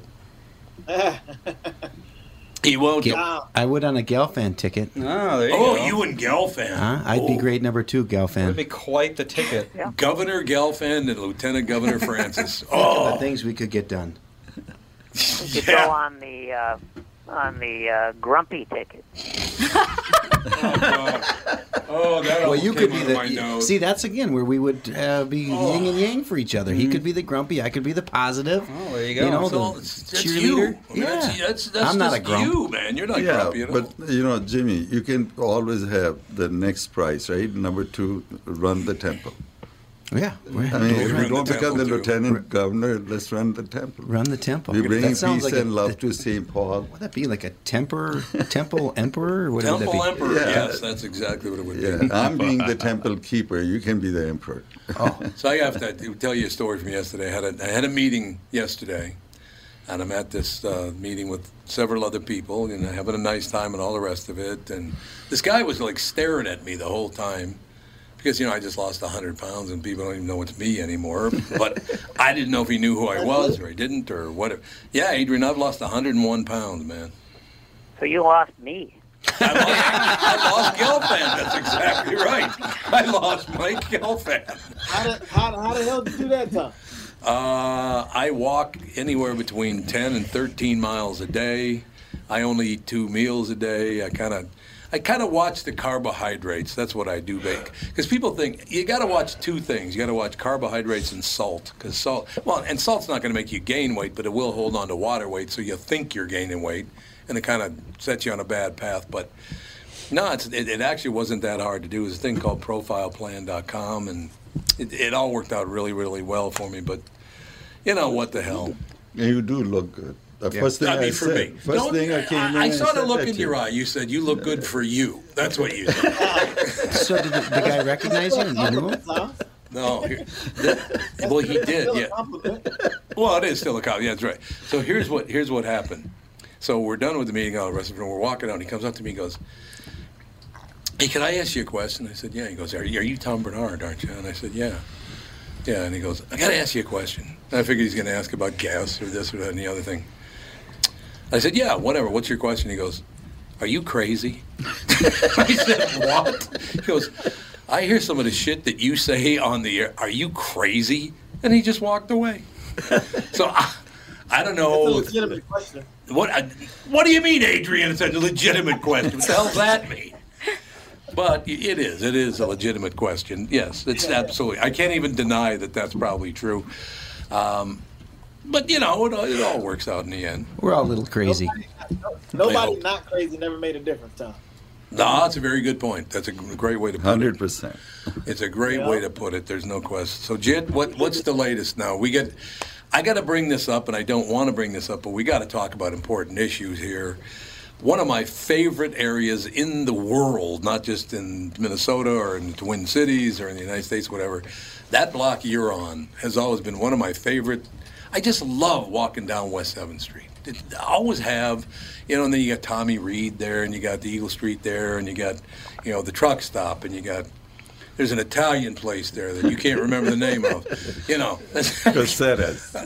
I'm just kidding. I know. Yeah. But I love that. And what I hear, from what I understand, they found the young woman, that beautiful young woman who was killed, right in front of Cossetta. Is that right? Yeah, That's where it's they found her body. crazy. Know, What is this all about? I mean, we had a story this morning on the Lin- Lyndale and Broadway. My mother worked on that corner for, for decades as a waitress at Merwin Drug Store. Now I get to look at that corner because this guy opened up fire on a crowd with a machine gun yesterday. He had a machine gun, and he just drives by an SUV and just sprays bullets. It's like, what the hell is that? Wow. Well, I've lived over here for 52 years. I don't know what's going on. You have, it's not Too many familiar to you guns, at all. Too many guns. It's the wrong all. people with the guns, or just too many Just guns? the wrong people with the guns because nobody, the chief couldn't stop somebody that wants to carry a gun illegally or, you know, how do you control them? So Yeah. the people that were there, You know what? With, with the people that's doing that kind of shooting, those they don't give a damn about having a license for a gun. No, they don't. You, well, you can't get it. If he if he actually had a machine gun, you're not allowed to just carry those around, No. no, matter what. Unless you're military, full autos are not legal, except under very You specific know, circumstances. There's there's there's way too many uh, machine guns over North Minneapolis for some reason. Oh, you got that right. They got their Tech Nines or whatever, which yeah, they're not supposed to have. Those are all black market, every last one. Well, that's one of the reasons I wanted to have him come Yeah, and talk about absolutely. Maharajis because what they're trying to do at the temple is bring the love and the peace. They've been across the street forever, Forever, of that yep. situation, and he's got his doors open, ready for the love. And and I, what you were telling me before is St. Paul. The cops couldn't do that. The mayor can't do that on his own. It needs everybody, and, and if everybody just did a little love and a little peace and and uh, come come together a little more, that I think that was your message to me to for here for this uh, interview, right? We've been doing this from day one. We've been Yeah, trying to I take care of young people. That's what we stood for. When I came to this country, it was July 4th, 1970, and Reagan was, uh, no, I'm sorry, Nixon, we just had the Mhm. Kent State. And so Yeah, there was yep, a big rally in Washington. So people were fighting this from day one. I was 21 years old, and beautiful country. And then here, 52 years later, we're sitting talking about these guns. Nobody had guns when I was growing up. No, I you remember not. they had chains and baseball bats, and now it- you can't. I don't know what's going on. Seriously, people are just so touchy that you know we Well, a always lot, joke. a lot of it, honestly, too, man, is think about like because a lot of it seems like a lot of the younger generation is doing it, and you got to think about the games they've played in the last ten to fifteen years. I agree with you 100 percent. Now let me point something out about this crowd. We're, we got Mike Gelfand, a nice Jewish boy. We got Jit from India. We got Adrian, who's black, And then we got Jimmy Francis, who's a horrible human being. so diverse. Yeah, exactly. We're Point, so- counterpoint. We're, we're so diverse here. There. But Oh, you're wrong. it's all You know, I- the whole just- thing I I was just talking to a friend of mine about that before I actually got on with you guys, and I used to work at my old junior high school, and I still go over to the high schools, and it's they, they have no communication skills. They're literally a shoot first, ask questions later. Yeah, that is Yeah. true. Yep. hundred percent. I mean? Like they, they don't know how to manage their emotions, so it's it, they're they're so fragile. You know what I mean? Like it's like Mhm. you you hurt me, or I feel you did something wrong to me, so this is all I know to do. Mm-hmm. You know what I mean? Like, and that's why I think a lot of us who are older and who've been through some stuff, that's why we got to keep talking. Like, if you get one kid to listen, then it, then it was worth talking. You know what I mean? Like, they're all Yeah. not gonna listen. Yep. It's So, but Adrian, this is what the Maharaja stands for. That's why we're building this temple downtown St. Paul. It's not like a uh, non-profit; it's for profit. And I think Jimmy, Jimmy, could you talk about that to them about the temple what we're building? Well, see, Jit likes me to be the front man for him because I say things so eloquently. No, I don't think there's any question Because- about that. That's just a And given. I give it a Because spin. he's white. He's a white guy. That's exactly 'cause he's Come on. They listen That's to him. smart With me, business. with Adrian, they look at me and they think the guy's from India. He hangs around with young people. What the hell he knows? you know, seriously, this has been 50 you years of my life. somewhere. I love that. So, but he does. He's listened to me, and I think I need a team to put this into effect. I'm 74 years old. I'm nobody that I'm responsible for, Mhm. other than just St. Paul. I'm all in with St. Paul. Everything I own No, that- I know in St. you. Paul. True. But I'm just saying, everything I own is there. So our goal is to, you know, I have no choice. We got to make it better. Can we just call him Honky now instead of Jimmy? call him Honky Francis. But what he's doing at the temple, and he's told, he's advised me that I can invite you to come and sit in the front love to window have you. I would and love have to a do have a meal. That's uh, I, I'll cook you a meal, and you guys sit there and look at the We stuff. still got to do that. And We you st- got to get that a podcast going. Too. Yeah, yeah. Well, we we can We're do all that, but all at his uh, the temple, it's really a a bazaar. It's really a inside market where he wants to put people to work. If you have talents and arts and stuff to sell, come and come to the temple Yeah, and have great. a little booth and do your thing and give people opportunities, give people hope, give people a place to check in with. You can buy the stuff as he says online. All the stuff that's in his store is online, and that's how they've survived through the pandemic. Is people Mm-hmm. Right, are buying the stuff online, having it shipped to their house, which is great. It is. But he's 74. He needs people to see people. He needs. He, he I'm going to die of loneliness. Yeah, he, just, he loves the I- youth. The youth have kept him young. The youth have, you know, he's always focused on the 18 to 23, that Yeah. age group where you, you're not, you don't have to be responsible. But then once you're done with college and you got to get a job and then you got to you have kids or whatever, all that stuff comes. But that pure age in between there where you can do whatever you want, go hang out at the temple and you know look at stuff and google this and buy things that you shouldn't be buying and you know like uh, what i mean like that was like the swords or the um, Yeah, so buying a well, he's sword. got, you know, the armor. He's got armor down there. He's got, I mean, there's so much stuff that this man, this group, this temple has collected over the years. It's super cool to go in there and look at it. And if you're just a concert goer and you go to the temple before the concert, how f- cool! Because it's the it's the uh, rock and roll headquarters. It's the hippies. Mecca for the hippies. Mecca for the hippies. My whole goal is 18 to 23. You know, they blank. You can write your own software. You can put things, the right things in there. Right. Keep them out of the system. Show them there's other ways of doing this. Andy, you would love Maharaja, by the way. Seriously, there's so many fascinating things in there. You'd love Sounds like looking it. around there. Oh no, you'd love it. I'm telling you. I swear, Andy, we Antiquities, I have mean- Pokemon, we have Magic the Gathering. How we did you have- know he likes that stuff, Jim? I That was know. Very These good. are my kids. They grew up. How old are you? 30, 31, 28? Uh, 35. so see, you same age as my son. So Definitely, yeah. I 1986. grew up in that whole era. And so I have original. I have few alpha cards and all that crap. You know, I mean, some that's how I became rich. yeah. You know, because I, we knew posters, the but we wanted- posters from yeah. so many bands that you would know. I mean, Oh, yeah. he- he just we pulled one out from the Beatles yesterday, all Yeah. signed. It's like Wow. he's got So it all. I wanted to bring you. Uh, we brought you a poster for the temple. You have the first poster. I had made it one of one. That's amazing. and you enjoyed this. We just we did this. My daughter, uh, she got passed with uh, killed oh, five years Jimmy's ago. digging through it now. He's gonna. So he's my gonna daughter display- got killed Yeah. five years ago. Your And so- daughter did? Yeah, I and she was 21, and this oh, was her store. But it happened, you know, and that brought all the memories back with this woman. Wiley. Uh, oh, yeah. hurt my heart.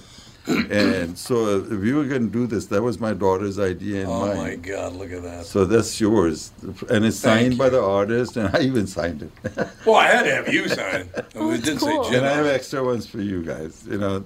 But nobody has that. That's the first time anybody's ever seen it. That's wonderful. So I just since Jimmy's been, I'm one of those guys. I'm a recluse. I don't go out too often. I don't either. And I'd like to hide, but now that's. it. but it's giving me a chance with this uh, the streaming. Can I tell them about the best of times I'm in? That's how I stream. Mm-hmm. And if they go on there, there's going to be a new channel. Jimmy's going to be on there. We want you to come over. You come Love and join us, please. And there's nothing I need. I already got everything that I want. We just want giveaway. You know, now it's time to give. I'm at that age. I have nobody that I'm responsible for. Is that cool? Yeah. To not be responsible for anybody. at my age, you can only He's back to give, that give, 18 to give. 23 year old life, I right? swear. Yeah. And that's when you know I love those kids because they we can tell ask them, and they're listening, and they have no worries at that time right now because they're still going to college. After 24, they find our responsibility.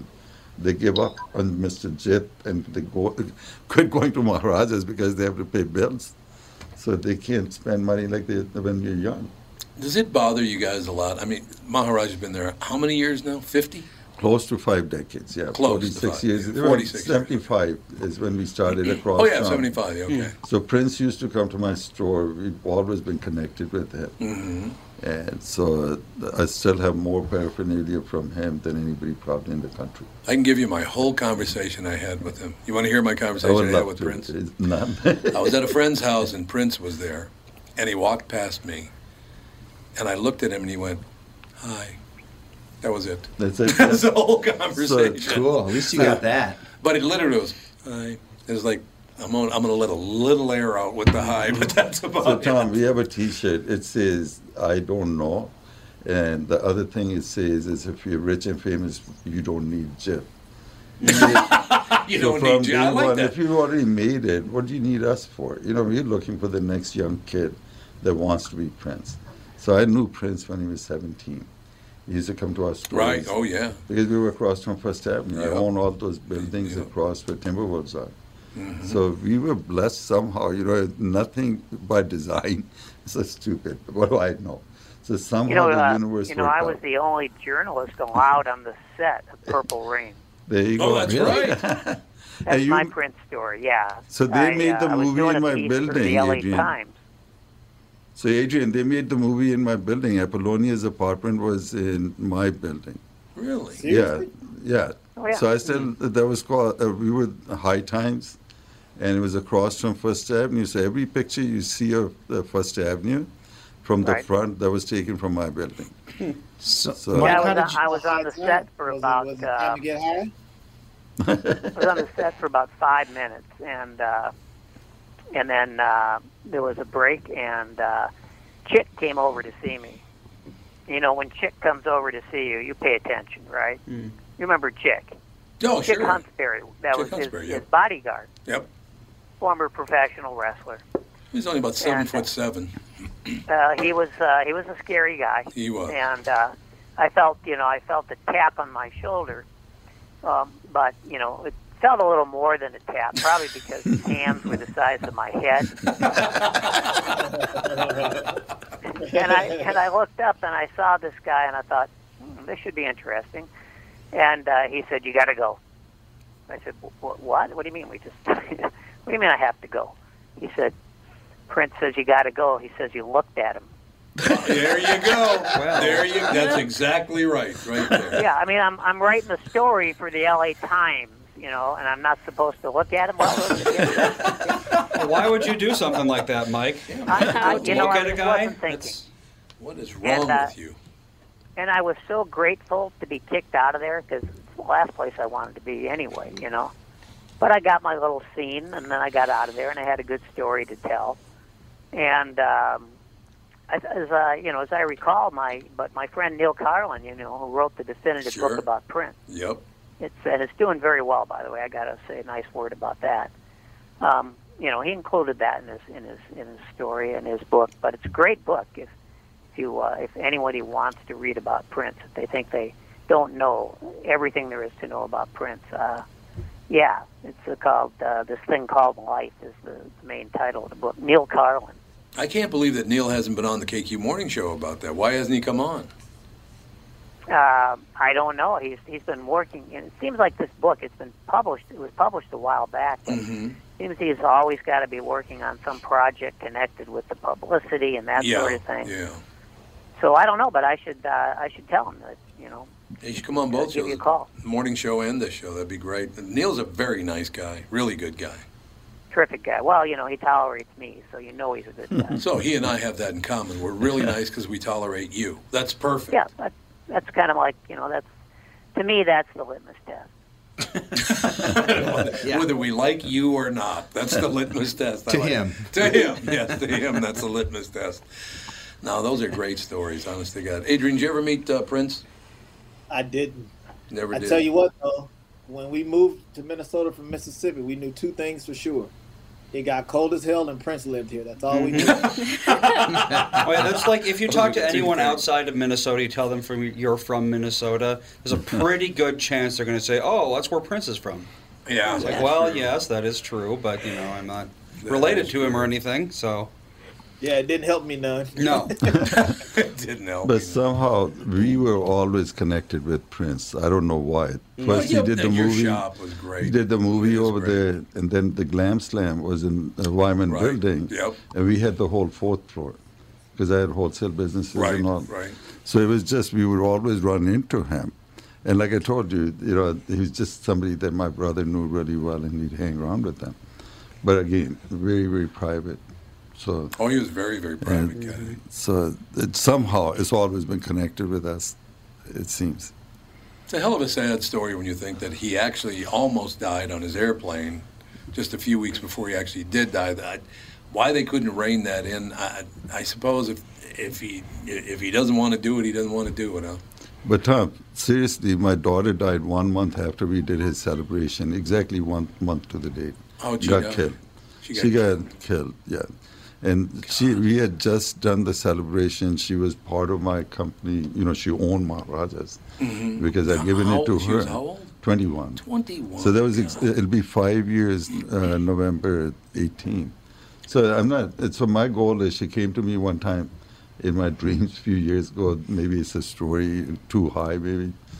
I, don't know. But she told me, "Get- you know, you have so much love for me, for one person, but I'm dead. You don't need me. So give it away. Just pass it on. So that's what we are doing. What a story. And when I saw this beautiful woman across the street, Yeah. all these people come to my store. Tom. What did you write down there? You wrote some stuff that day and you dated it. So from- here, see, this is what I wrote down. If you want, this is how the whole thing changed for me that day. says Jimmy Francis owes me a hundred thousand dollars.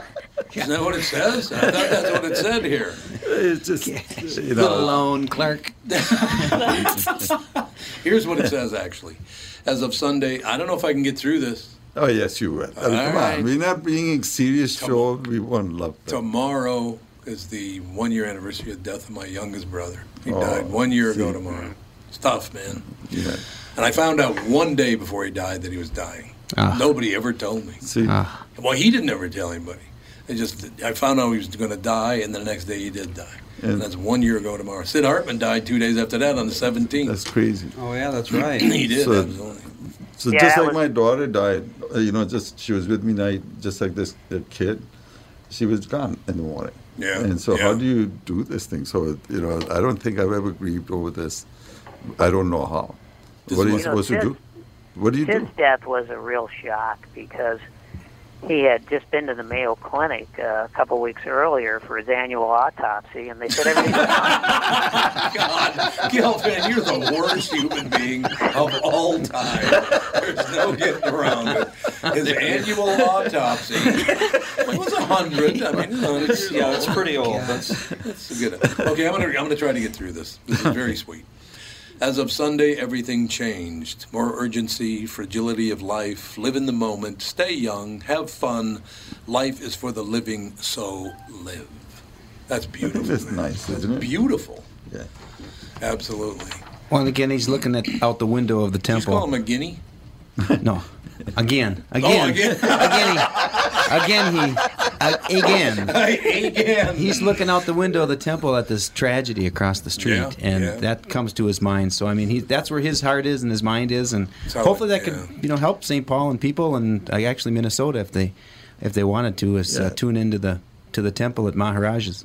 It would be fun, and I mean, this is from the heart. I want to give everything away. I'm tired because this is just craziness. 52 years being there, so we want to make a little change, like what you started with. If one person you can change, how cool is this? And we did this all our life. I know artists. I've always given them money. Right, right. Always took them in when they were young. Stay young, have fun. Now some of these are world known. Kozak, Cool. These are guys that are making million dollar deals now. Mhm. And they were all my kids. It So is a great story. It's fun. It's what America should be, though. Hundred percent. I'm the best should be. example of the America. If you guys ever want to see somebody who made it, I'm more American than most Americans. No, that's Because I appreciate Yep. this country. What happened? What it. This is the only country, Tom. You can come from India, Bangladesh, Ethiopia, and you can become American. Yeah, yeah. Where else could you go and say that? Can you become Canadian? No. You know, No, you know, only true. Yeah. In this country, we go over there, he's white American, you might be black American, but don't nobody says that. It's just American. No, just American. That's exactly. No, you're absolutely right about that. I love this country. I do too, and I talk about it all the time. And, and I, I, uh, once again, Adrian, you're on the phone. We got Jit in studio here. Mike Gelfand is on the phone as well. But I just this whole why we in 2021 are still pointing out skin color instead Yes. of trying to bring it together. You bring it up to tear it apart. I just don't understand why we do that now. You want to bring up skin color? Let's bring us together, not separate us even further.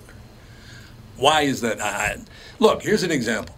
My wife gets to travel a bit. Uh, you know, I'm working, so I don't get to go anywhere. But you know, but she was in India a few years ago, and all these people lined up to take a picture with her. And my wife is about just short of six feet tall. She's got blondish red hair. She's very tall and thin. Just like my ex-wife. Same story. Maybe she is your ex-wife. Who knows? But anyway, so she's taking pictures, and she was wondering why everybody wanted a picture with her, because there were there were lines of people lined up to take a picture with her. And they found out that the people in India thought that she was Julia Roberts. Oh, how cool!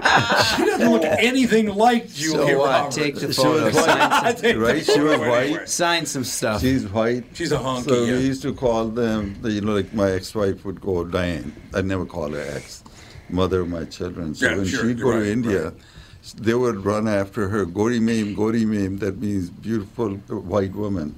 Give us money. So she Give had us to, money. yeah, she would give it to them. Anybody calls you Gori Mame, you know, wouldn't you do it? So, but how many people I'll would my you wife do that when she gets off work. There you go. There you have it. But yeah, No, but she sorry. she said they were so They incredibly love polite Americans. and kind to her. She will never forget how kind the people in India were to her. We love Americans. I used to bring Americans. All these. I used to have uh, my best friend in the sense, who mentored me. His name was Ken Logan.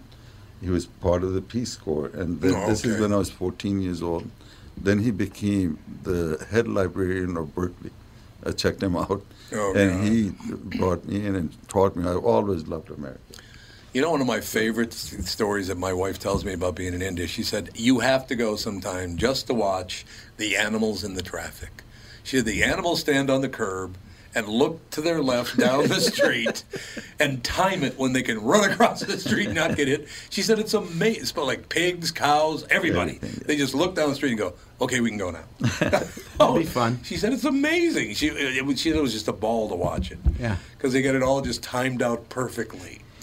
so next time you want to go over there, I have a house in New Delhi. You have a house in New Delhi? still. Oh, I didn't get to go. She so I'm did, just so saying, but if you want, I understood that, but I'm saying next time you want to go, You can take your wife and go take a trip. What are you waiting for?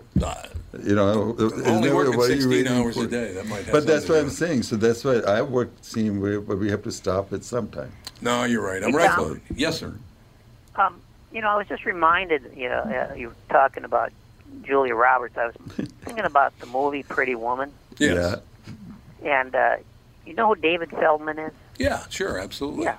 Right, comic. He's been on the morning show a number of times, Mm-hmm. Mm-hmm. and uh, he's got a he's got a great uh, story he tells uh, about this. Would be, of course, many years ago about uh, he and his wife. Uh, you know, they was kind of date one night, and there wasn't much going on, so they had never seen Pretty Woman, so they decided that they would, uh, you know, they would they would watch Pretty Woman. They would stream it, you know, from the bedroom, lie back, relax, have a glass of wine.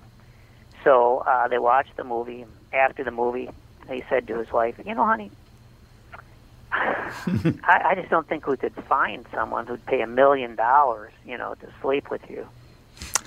But, but he said, you know, That's terrible. he said, I, but I, but I think we could get fifty thousand people to pay twenty dollars. Oh, sure, absolutely.